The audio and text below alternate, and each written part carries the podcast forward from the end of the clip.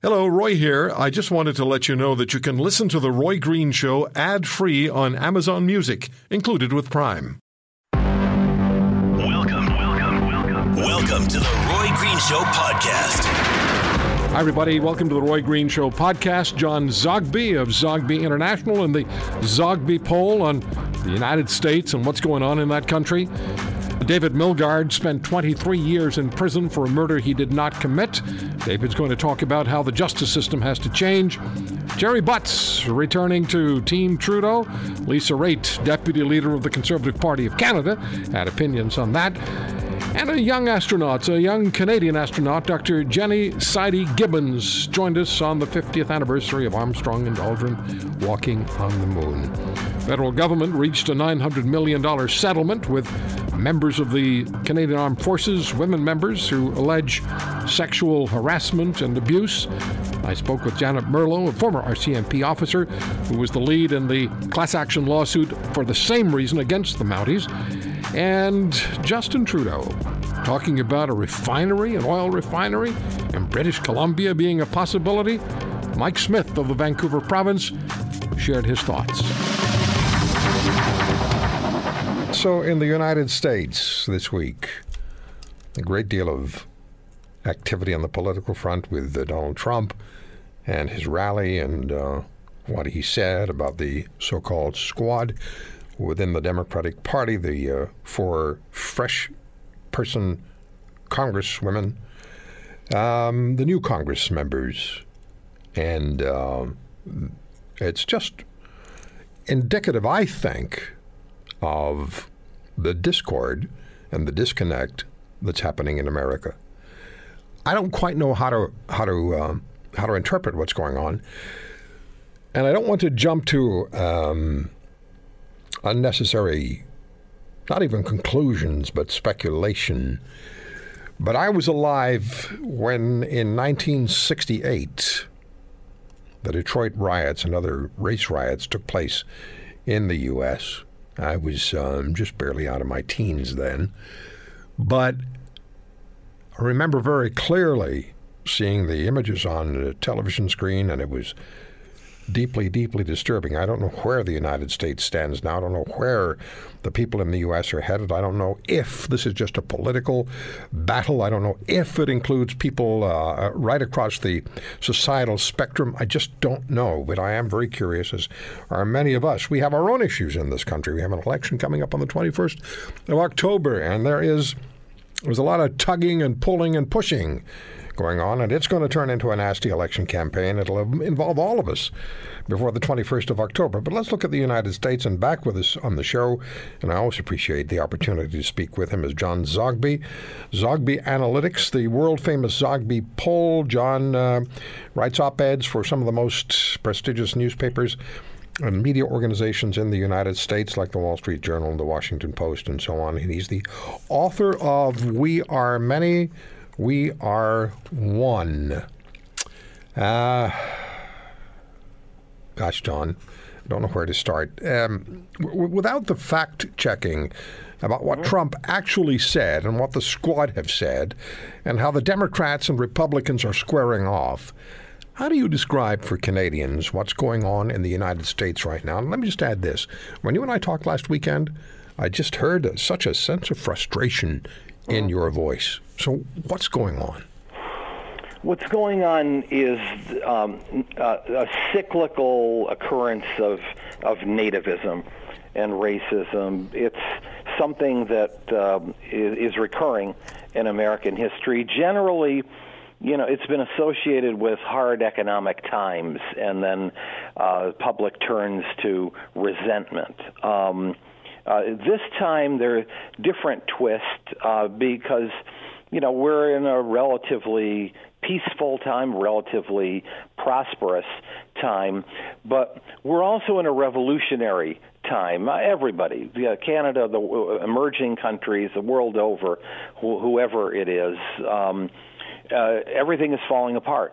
Uh, technology is driving change so quickly, and essentially what we have are movements all over the United States Donald Trump represents uh, all of the world. Donald Trump represents ours. Uh, a backlash against this change. uh, people who sense that they're losing from it, people who sense that um, too much is going on too fast. You know, in addition to technological change and losing the prospect of losing many jobs, uh, there's immigration, there are refugees, uh, there are people of color mainly who who are coming in. I mean, so that's the broad stroke. The second piece of what's going on is that uh, Donald Trump, the showman, has been able to take advantage of this resentment and ride it to victory. And frankly, there's no sense even parsing his words or looking at uh, the, the videos or or uh, replaying it at all. More importantly than what he said, and what he said was repugnant you know, essentially they should go home. They should get out of here. Uh, is that he unleashed something, and probably has now unleashed something that he can't control. You know, when when people start chanting, um, "Send her home, send her home," that's th- that nativism, and that's uh, the the worst uh, part of of the United States, unfortunately. Is this a creation of Donald Trump's time in office, I know you've just said it's a global phenomenon, I fully agree with you. Uh, but is it a creation of Donald Trump's time in office for the United States? Because when we talked last weekend, you didn't spare the criticism for Obama and Clinton either. No, this is a pull and a tug, uh, basically. On uh, on, on one end, you, uh, you, know, as my old Jesuit uh, theology professor taught me God writes straight with crooked lines. Uh, you know, we we are he- heading towards a world that's getting better. We we are less uh, racist. We are more diverse. Um, progress. We're moving forward. By the same token, there are forces that are resistant to that. Many, you know, for understandable reasons, but. Uh, the, with, with with Obama, the situation was he put together a coalition of of younger people, of of non-whites, of uh, young women in particular, of a burgeoning what Richard Florida calls creative class, and put that together into uh, the coalition of, of, of, of, the 21st century. Um, and this essentially is. Uh, you know, in the French Revolutionary terms, the thermidor, kind of like the cooling off, the backlash, the stepping back, and it didn't help things that. Um, that the Democrats in 2016 nominated a hopelessly flawed um, uh, candidate in, in Hillary Clinton, and that allowed Donald Trump to win. Uh, it seems like almost anybody else would have defeated him. Let me ask you about the fault lines in American society. Mm-hmm. Uh, are they deeper, becoming deeper? Are they um, sufficiently so that you worry because you remember 1968 as well, and the and the and the and the race riots that took place in the United States? Do you concern yourself at all that fault lines, societal fault lines in the United States, could be so uh, getting sufficiently deep that not necessarily the same scenario is revisited, but something similar, something just as, as, as ominous. Roy, I'm a believer and and empirically uh, an observer and believer of progress, of things getting better.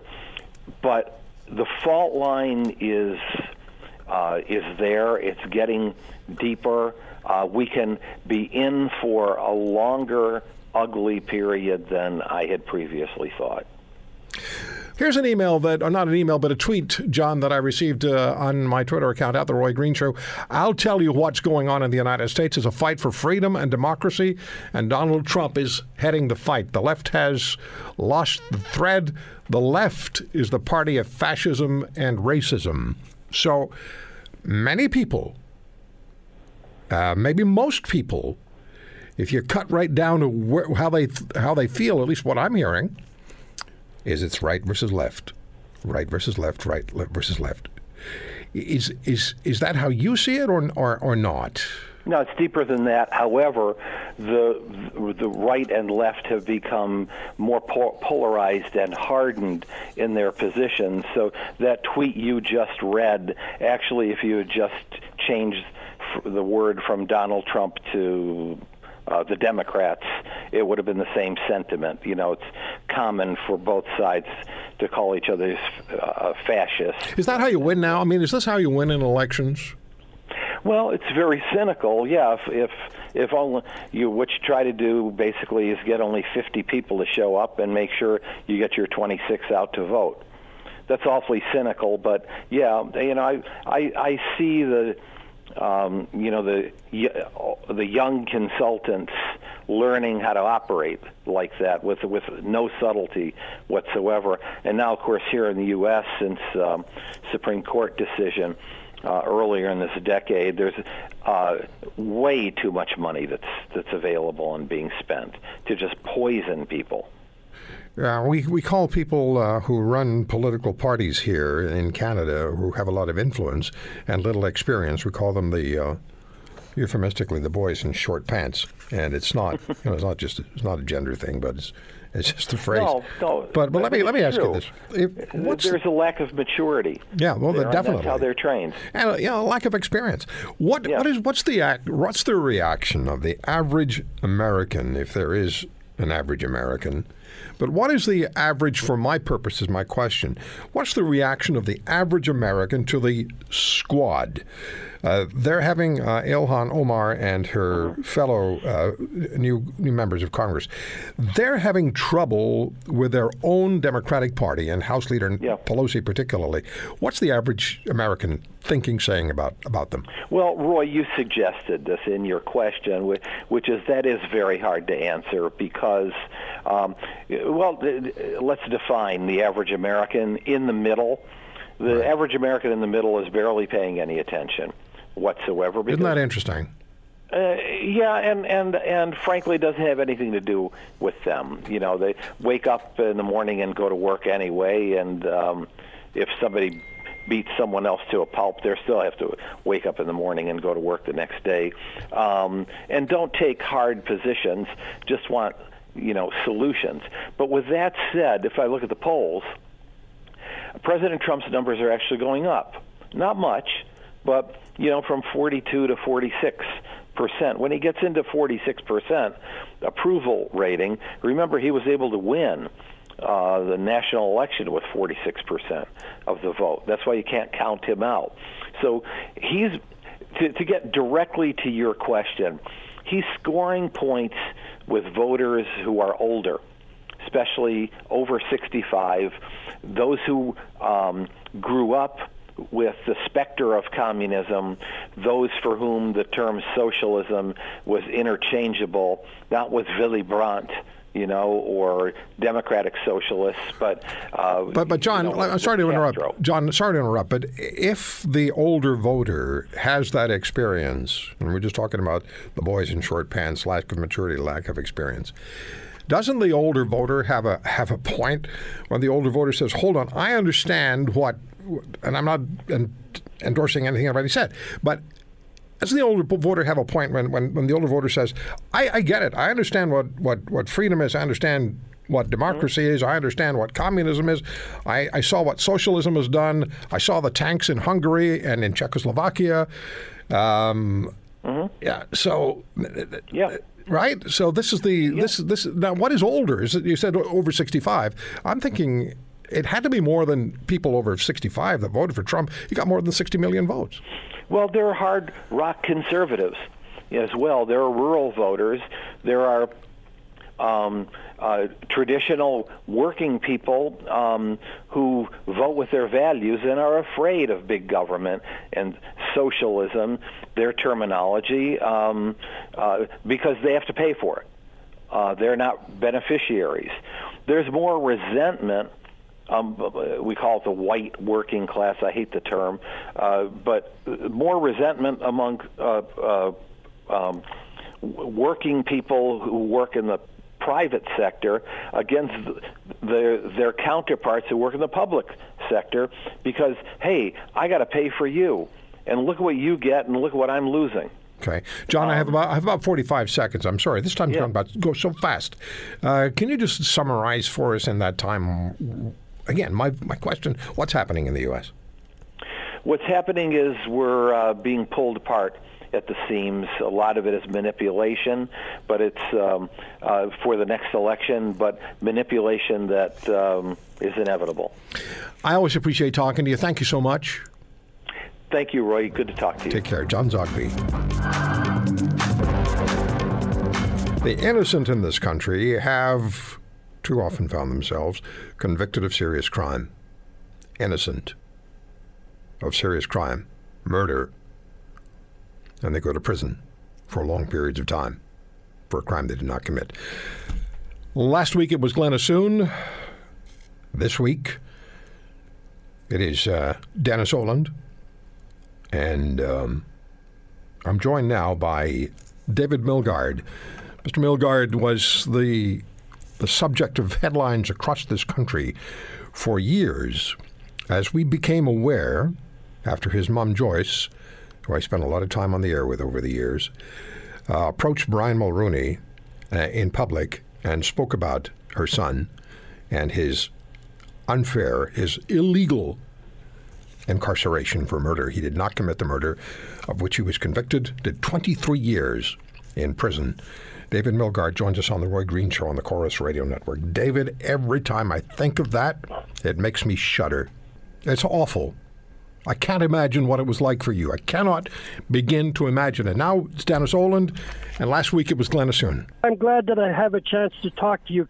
Yeah, Glen's situation, uh, you know, a lot of ways there are parallels between his situation and mine.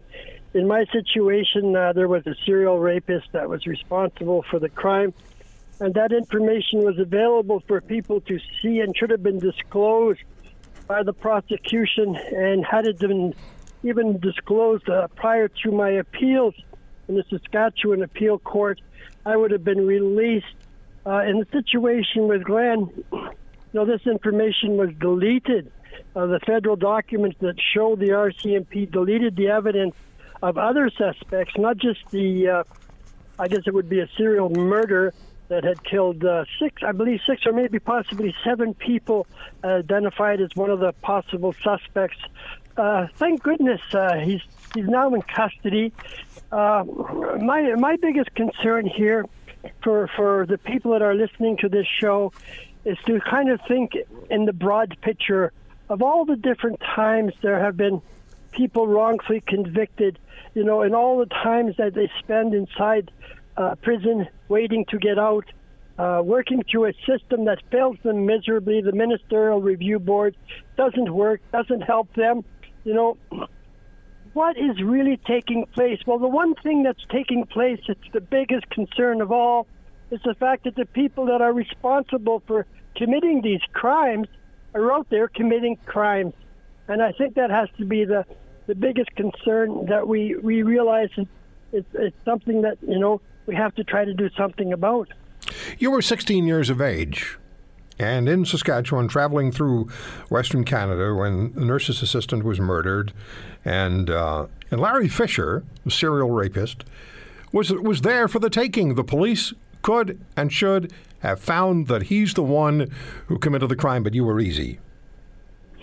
Yeah, he was he was working in that area, for, you know, at the time of the of the murder of, of Gail Miller, and you know he uh, continued to be a, person that uh, did terrible things to uh, to women. And, uh, you know, eventually, you know, uh, when the DNA identified me as the person that could not be responsible for the crime, the really good thing about it is that it identified Larry Fisher as the person that was responsible. I don't know many cases of DNA of, uh, where people are being proven that they're factually innocent like that. And I don't like that term. That's not a good term. I mean, uh, it'll be used in a, in a bad way to. There are a lot of people that are wrongfully convicted that you know it's it's procedural. It's different things that you know make their conviction you know null and void. This this idea that person has to be factually innocent to be have his situation corrected isn't appropriate either. But yeah, he uh, he was identified as the person responsible. You know, David, as well, when, when, when an innocent person is wrongfully convicted and sent to prison, as you were, as uh, as Glen was, it is disrespectful to the victim as well, to the memory of the victim. But I want to I want to ask you this: the appeals process itself. You and I talked about this a little bit on the phone yesterday. What has to change about the appeals process? You spent 23 years behind bars waiting to be released for a crime you didn't commit. Glen Assoun, uh, 17 years. We also have, uh, have, Mr. Oland. What has to change about the appeals process? Well, the the important thing is to realize that any person that has been the best way to say it is uh, unlucky. That's not the right way. A- any person that has had to live through the horrendous uh, living of, of being inside prison where it's horrible for a crime that they have not committed, you know, it's, is caught up in a system that is uh, not available to assist them to get out of that situation effectively. Uh, one of the reasons is that the criteria that any person wanting to have their case reviewed by the ministerial review board that's presently available is they must exhaust all their appeal processes, including the Supreme Court of Canada. This is dysfunctional. It does not work. If you have information proving your wrongful conviction, why take years and years to exhaust all the appeal processes? It is ridiculous if you think about it. It is not justice, it is just wrong. An independent board review can review immediately and effectively administrate justice. When I say an independent board review, this is a board of people that are, are not in any way involved with the justice system. That's people like you and me, where we you know where people have people come forward when they have information and evidence suggesting that they're not guilty, and it's reviewed, and uh, you know they can do something about it. You know, to take this step even one further, you know, and it's very important to realize this. I was talking to um, a former minister of justice uh, Irwin Cotler. Uh, he was the justice critic and a member of parliament for, for Quebec for a while after he got out of being a minister of justice. He told me, he said, David, you know, I, I was minister of justice and I found out the information, uh, the insect evidence in relation to Stephen Truscott that showed me that the man was not guilty. And you know, I felt so terrible because I had no power, no way I could just say, that's it, I know the truth. You can go home. So, you know, not only does a person have to go through years and years of appeals, but once even they've established that that person is not guilty, they cannot do anything about it but send it back again to the province, to the courts, or to the Supreme Court of Canada and expect them to take more and more years uh, to, to get them uh, finally released from prison. This process must end now. Canadians cannot allow this to continue. We must do what needs to be done or continue on in shame doing what is wrong. That's that's truth. And understanding the terrifying reality that it could be anybody next. Yeah, that's the truth. You know, that's one of the things I say when I'm talking. I, I do a fair amount of talking, uh, universities and other different uh, functions and stuff. And I often stop and I just say, you know, I want you to think about what it would feel like to be like me, 16 years old, and to be caught up, uh, you know, wrongfully convicted uh, for a murder you had nothing to do with. Think, just think about it. I would stop in my talk. Then I'd say, it's about time for me to wake you all up. This could happen to you, or I hate to say it, your children. And until we do, do something about uh, some of the different reasons why wrongful convictions take place, and more importantly, have a system that's available there to get them out as quickly and efficiently as possible. You know, we are stuck with the situation that we have at present. David, thank you so much for the time. Oh, I appreciate it. I just felt the need to say something, and I said I would do this. and I'm glad that I've had a chance to do so. Well, I'm Thank glad. you very much for your care and concern for the people that are locked up that have done nothing wrong and need to get out of our prisons. Thank you, David, for what you're doing. It's really, really significantly important because, again, it protects society, and the justice system has to be just, and we have the evidence that it isn't. That's Th- the truth. Thank, thank you, David. All the best to you. You're welcome. Bye Bye-bye. bye. David Milgaard, 23 years in prison for a crime he didn't commit. And what is really remarkable about Mr. Milgaard, am- among every, he's so eloquent, and he makes his case so extremely strongly, is after 15 years in prison, justice officials said to him, "If you will admit guilt, we'll parole you." And he said no. He wouldn't do it. He didn't commit the crime and he wasn't going to plead guilty to it, so he spent another eight years, an additional eight years in prison, 23 years. Now, in most lifetimes, that's more than a quarter of your life. I have some more questions, by the way, for Ronald Dalton, who has uh, spent almost nine years in prison for convicted of murdering his wife. He was innocent. He joined us last weekend. He's the co-president of Innocence Canada. They do such tremendous work to assist those who are wrongfully convicted. And I have a few more questions for Mr. Dalton about this issue. He'll join us tomorrow. Before we talk to Ms. Raitt, here's a little bit about of, of an exchange between Lisa Raitt and Gerry Butts during the Justice Committee hearings over Lavscam. It would seem that you determined that there was a problem. Prime Minister determined there was a problem. You communicated with PMO that there was a solution that was needed. But you tell us today that you weren't looking for a solution or an action. You just wanted her to take another opinion. So who is right, Jody or you? Uh, I am not here to uh, call anybody names, Ms. Raitt, um, but I, I really don't think I would have used that word. Okay. I really don't. I can't be 100% certain. And if there were any problem that I felt needed to be solved, it was to make sure that all due consideration was given in both options. That's all. And, Is- and, and if, if I can add, and I, I think this is an important point because you know, people have made a lot of insinuations, and I think they've been based on speculation. Um, I don't have a strong opinion. I, I mean, honestly, I I don't envy either the former or the current attorney general on this call. I really don't. I don't have a strong view either way.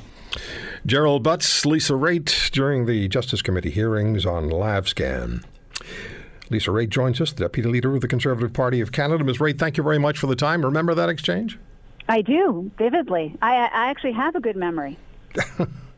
So, talk to us about what your sense is and what your memory tells you about what Mr. Butts announced about leaving the uh, the inner sanctum, as it were, and then today the story that he may very well be back. I don't think anybody is surprised that he's back advising. If you take a look at two of the other main um, protagonists in this story, Ben Chin and Matthew. Um, I can't remember his last name, but he, uh, both of them certainly have high positions within the campaign, uh, and Ben Chin is on the road with the prime minister. So it makes sense that Mr. Butts is back. What what my issue this morning was the attempt by the CBC to normalize it as just a shrug that oh this will go away and I guess it's all over and, and time has gone by. And um, I'm here to say absolutely not. We didn't go through what we went through in the spring uncovering what is an atrocious abuse of, of political power to try to interfere in a prosecution.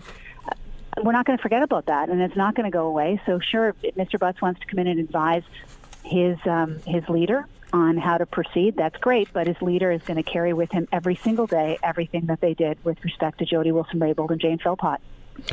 Uh, I'm looking through your tweets this morning. I'm trying to find the word, and I, I think you used the word disgraceful, and you were called out on that, weren't you?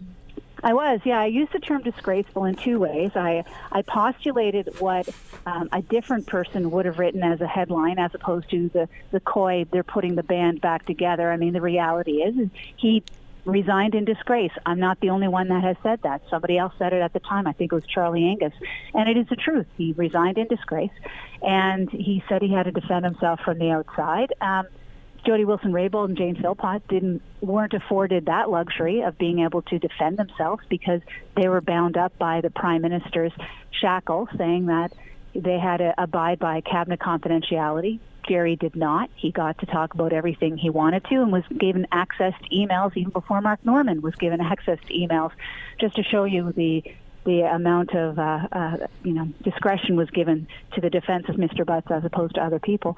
Um, but the the reality is is that somebody quibbled with me about whether or not this was disgraceful, and I went back, looked at my tweets, and I came back and I said, yeah, I think that's the appropriate word, disgrace. Would you remind us, please, what it is that Jody Wilson-Raybould wanted to share with Canadians? I mean, I'm sure you have a sense of what, what she wanted to say, which caused the uh, PMO to panic in that series of five to four votes to shut her down.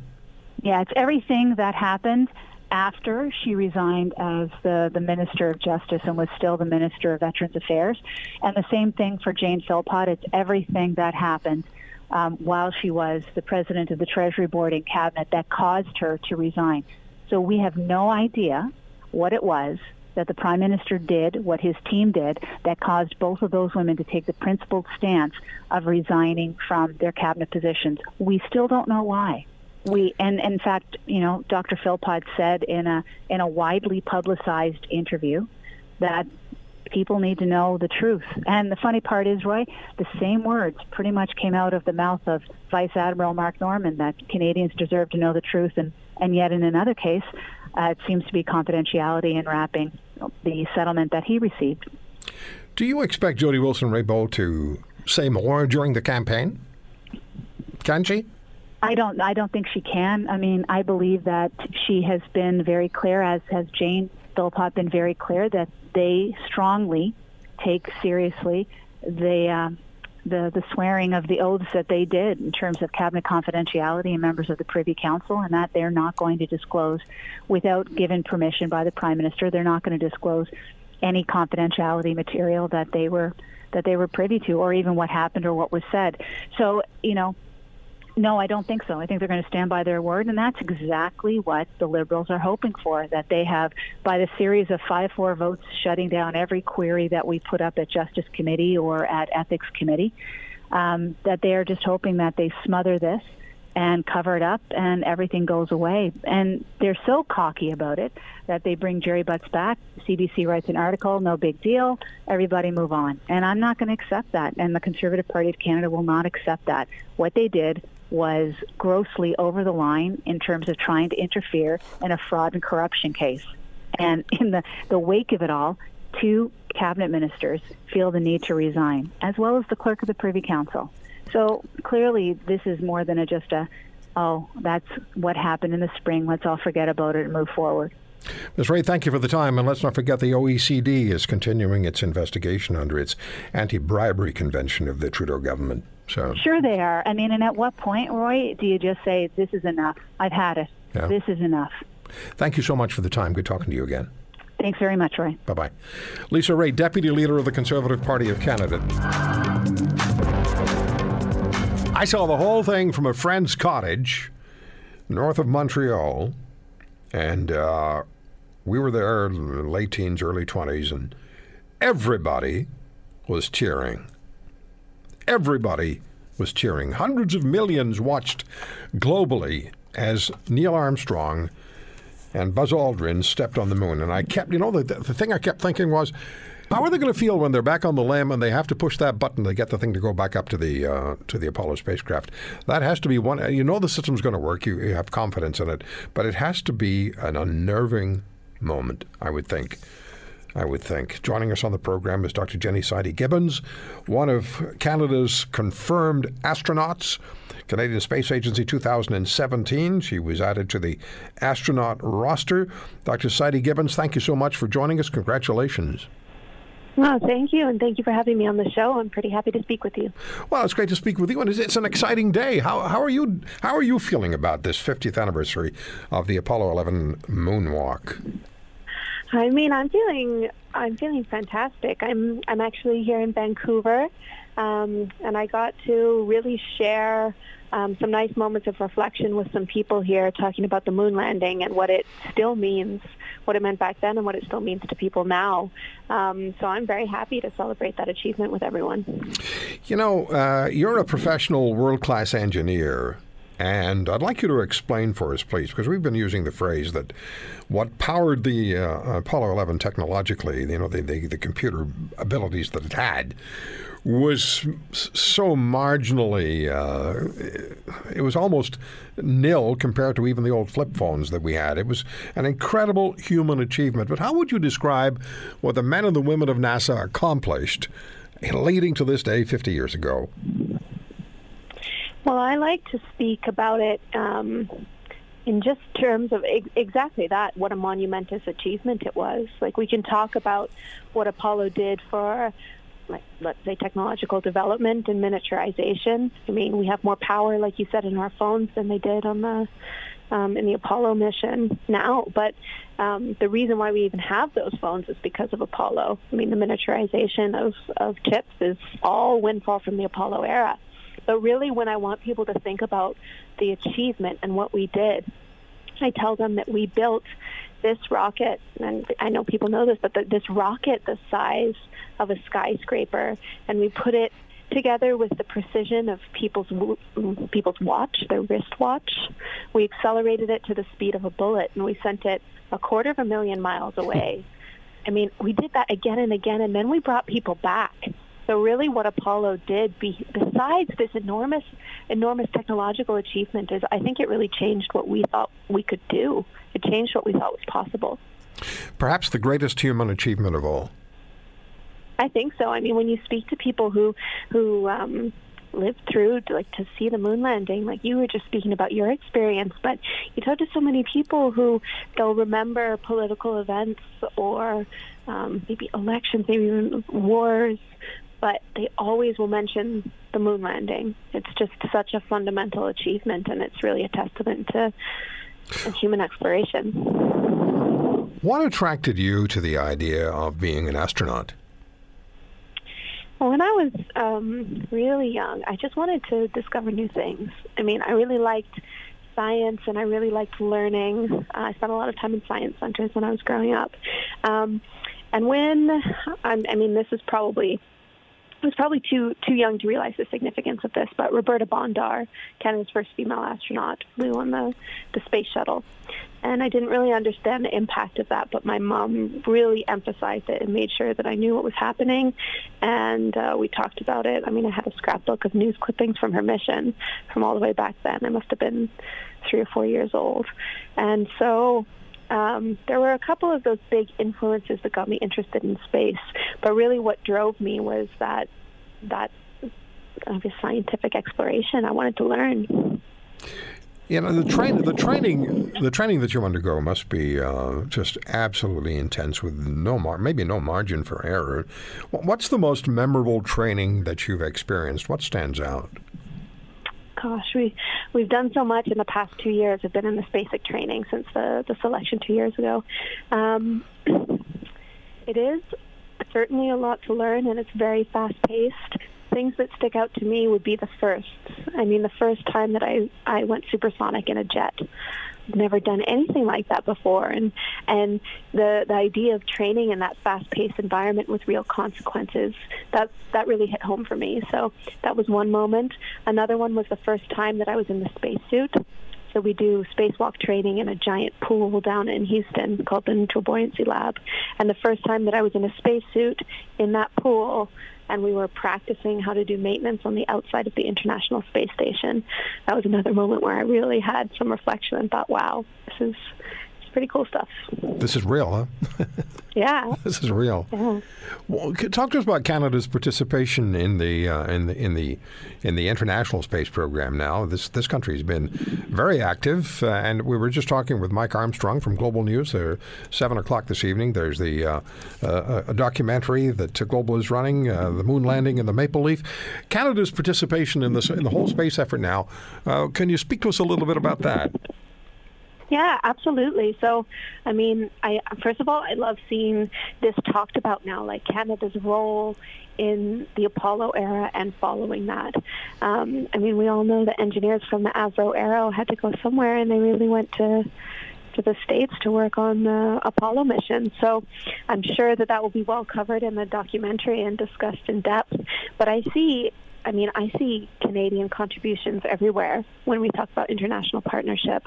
Obviously, Canada's made an enormous impact with really phenomenal and, and really cutting edge world leading robotics on the International Space Station.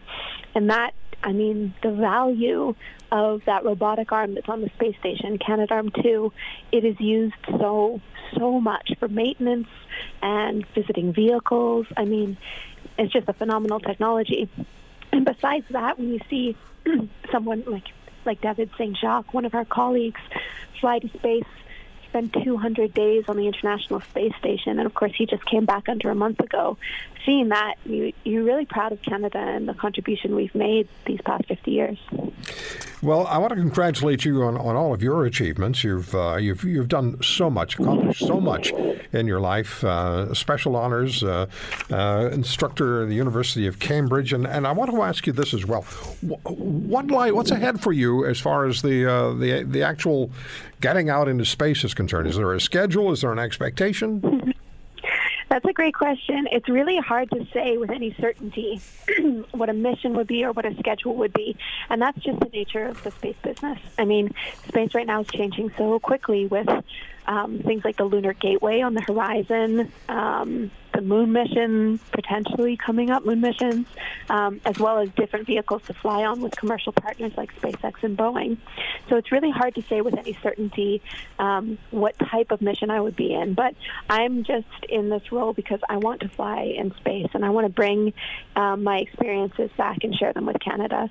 I mean, uh, whatever mission I get assigned to, I'll obviously be thrilled um, but we have no idea what that would be yet. Well, I can tell by the sound of your voice you've done lots of interviews.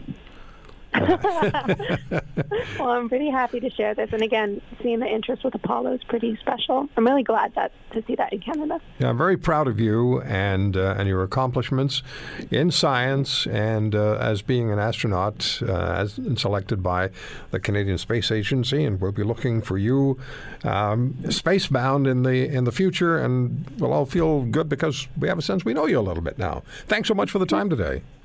Uh, thank you for the support and for speaking with me. All right. Take good care. Thank you very much. Bye. Dr. Jenni Sidey Gibbons. Somebody sent me an email, said, ask her about UFOs. And we've heard that astronauts on Apollo missions and on the space station have spoken about UFOs somehow being involved and engaged with them, but I, I, I, I, I didn't want to do that. it just didn't, I didn't want to do that. Uh, well, I did, but but I didn't, because there are some fascinating stories about astronauts saying that they had encounters with uh, UFOs, and then there's one of the Apollo missions.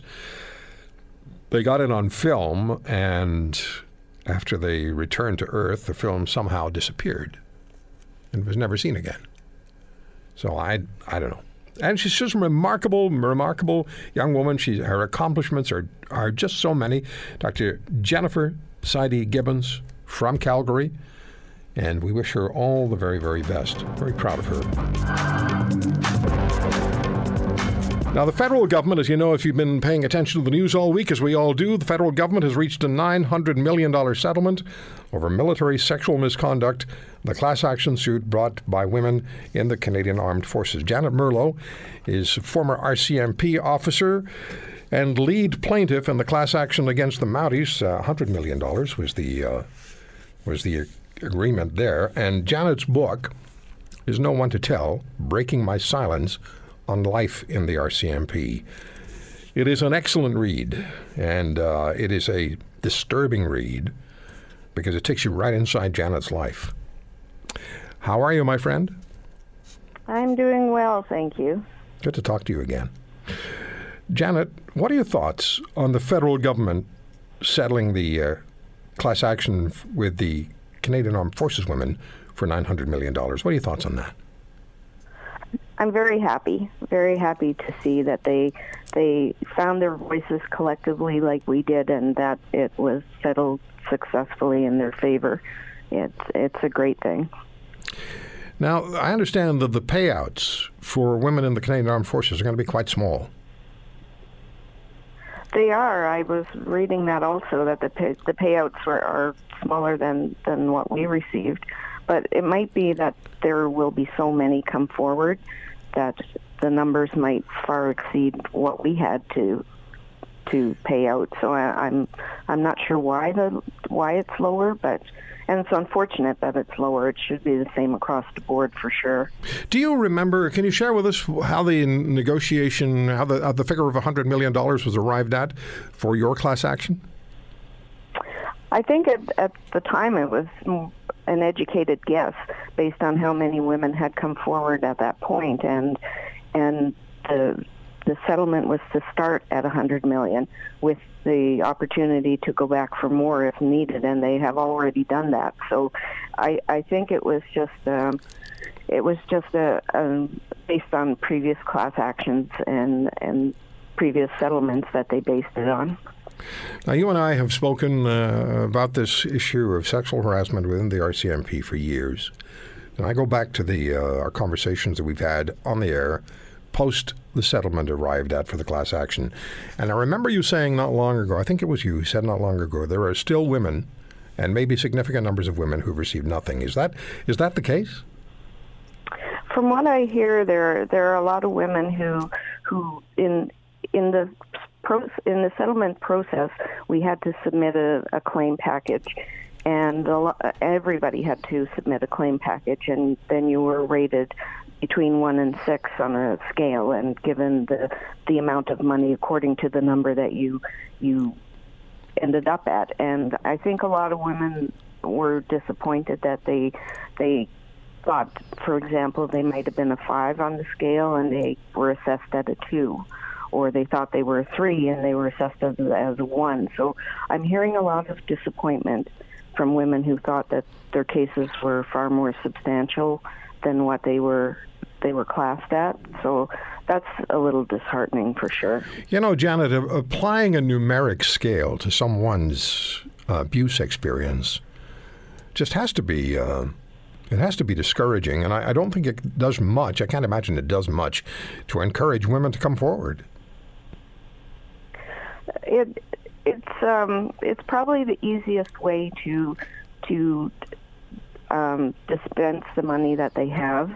And yeah, I I totally feel for the women who who feel that they were shorted or that they didn't qualify as highly as they had thought they would. I I I really don't know how how they did that. How someone could adjudicate at a low level if if the women themselves and, and even lawyers sometimes you know, thought that there would be a five or a six, and, and it came back low. So it's, yeah, it, it will certainly discourage some people.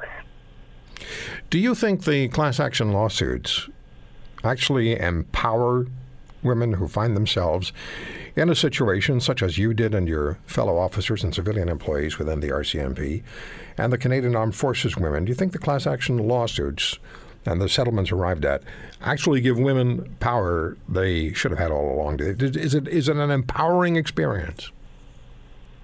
It is, and and more to the point that we were validated that you know the, courts saw that that what happened to us or what we claim to have happened to us did and and the validation is far more worth more than any financial settlement. We'll never get back financially what we lost in lost wages and lost money from pensions and things that we would have earned along the way had we had we been able to keep our jobs. But I, I think the validation is the biggest thing. Are you expecting, um, just taking this thought a step further, are you expecting real institutional change to be the result of the class action suits and the judgments brought against the RCMP and against the military? Well, I think two things. I think watching the RCMP women and now the military women will will encourage women in other organizations and other companies to find their voice and come forward. And we saw that this week in a, in a Canadian company who was trying to strike down a, a harassment complaint, and the courts ruled against them, allowing this complaint now to move forward. And that was in the that's in the airline industry. And I I think it'll also make organizations and companies wake up to the fact that this is now this ball is now rolling and women are going to find their voices and they're going to unite. So they better clean up their workplaces or they're going to be the next on the list. So You- I, I hope employers and employees all learn something. You had so much to do with the leadership role in getting this done because you stepped up. Were among the very first of the women in the RCMP, maybe the first, to step up and say, no more. No more. Janet, I, uh, I appreciate the time. Thank you very much. Uh, no one to tell, breaking my silence on life in the RCMP. Thanks, Janet. Thank you, Roy. Janet Merlo on The Roy Green Show. Now, the Prime Minister saying in British Columbia that, well, here's the quote uh, We're always open to seeing what the private sector proposes, what business cases are out there. We believe in getting things done the right way, and we're going to work with people to find solutions to make sure that people can afford their weekly bills. This has to do with the incredibly expensive gasoline in BC and the inquiry, public inquiry that's been called by the premier. And now Trudeau is um, is musing about that was all about maybe a, a, a private sector oil refinery. My God. Uh, how would anything like that get past the NEB, the National Energy Board, particularly these days? Mike Smyth joins me, columnist with the Vancouver Province, CKNW radio host, one of the best in the country. We always appreciate speaking with Mike. Um, am I am I misunderstanding this, Mike? Is is this just pure political mani- manipulation, or am I missing the boat? I'm sure glad you saved that tape of Trudeau with the phasing out the oil sands. Here, that is unforgettable. Um, let's also not forget, Roy, this is the same Justin Trudeau who has killed pipelines. He has toughened environmental restrictions in oil and gas projects. He's imposed a national carbon tax on petroleum products to discourage their use. He has imposed a ban on tankers on the north coast of British Columbia where this new BC oil refinery would presumably be located. So when I hear Trudeau say that he's open to a new BC oil refinery, I think there's, let's say, some reasonable doubt about whether he's serious or genuine. Like, come on. I mean, he's not exactly a champion of this uh, sector, but this is the silly season. I mean, there's an election in October. He wants to be all things to all voters, and this is the time of year when politicians will pretty much say anything to get elected. So there's certainly a lot of caveats here. But like you said, let's take a precise look at the quote. We're always open to seeing what the private sector proposes, what business cases are out there, unquote. So he's talking about an oil refinery here in BC. So we can take him at face value there. He's open to it, but of course, saying you're open to something doesn't mean you would approve it or support it. This would be the same guy who accused small business people of being in in, in business simply to, to, to evade taxes. Yeah, I mean, he said a few things over over the years that I'm I'm sure that he he regrets, but you know, on the surface, when you take this at face value, if he says that he's open to an oil refinery in BC, well, I guess that's that is good news, I guess, to an extent for a guy like David Black, okay? So he is a BC-based newspaper tycoon, and this is the guy who for many years has been pushing the idea of a large oil refinery on the north coast of BC near Kitimat, and it's called Kitimat Clean. And he says it would be the cleanest oil refinery in the world.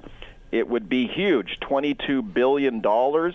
It would process 400,000 barrels of Alberta bitumen per day. That would be the largest refinery in Canada. It would rank up there among the biggest in the world.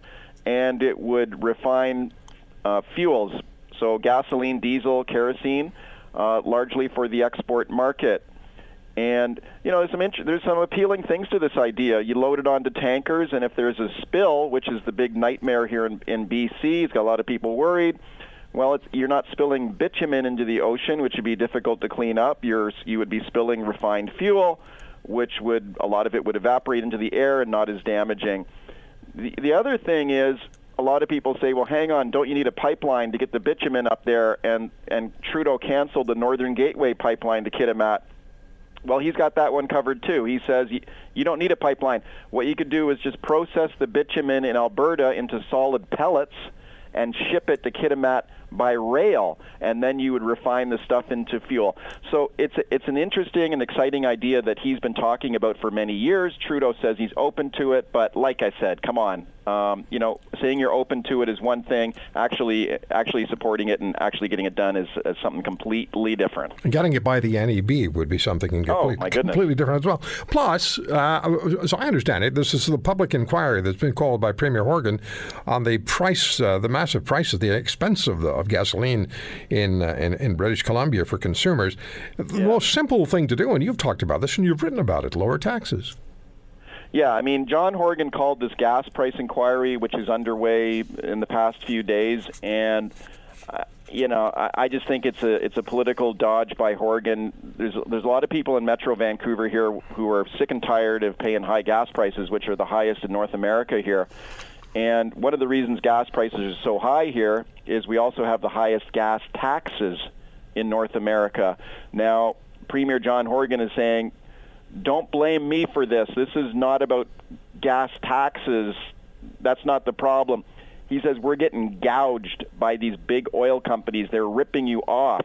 So every time you go to fill up your gas tank here in Vancouver, it's like these big fat cat oil executives are grabbing you by the ankles and holding you upside down and shaking every dime out of your pocket. This is terrible. So he called this public inquiry into it and it's not exactly been uh, gr- uh, bombshell uh, testimony over there, Roy. Uh, you know, I was kind of hoping that wouldn't it be awesome if you got an oil executive on there and there you had some YouTube moment where he was confronted with. Uh, with proof of collusion or price fixing or something and, and had to admit it. That, that'd be incredible but uh, it hasn't happened. So so uh, so far, there's been no direct evidence of price fixing or gouging or uh, or collusion. So, but we'll see. It's going to continue uh, next week. Mike, I appreciate the time, and I enjoyed your column on Thursday. Gas price inquiry may put pressure on Horgan to act. Always good talking to you, Mike. Thank you. My pleasure, Roy. Mike Smyth from the Vancouver Province and CKNW Radio. Thank you for listening to today's podcast. If you want to hear more, subscribe to The Roy Green Show on Apple Podcasts, Google Podcasts, Spotify, Stitcher, or wherever you find your favorites. And if you like what you hear, leave us a review and tell a friend. I'm Roy Green. Have a great weekend.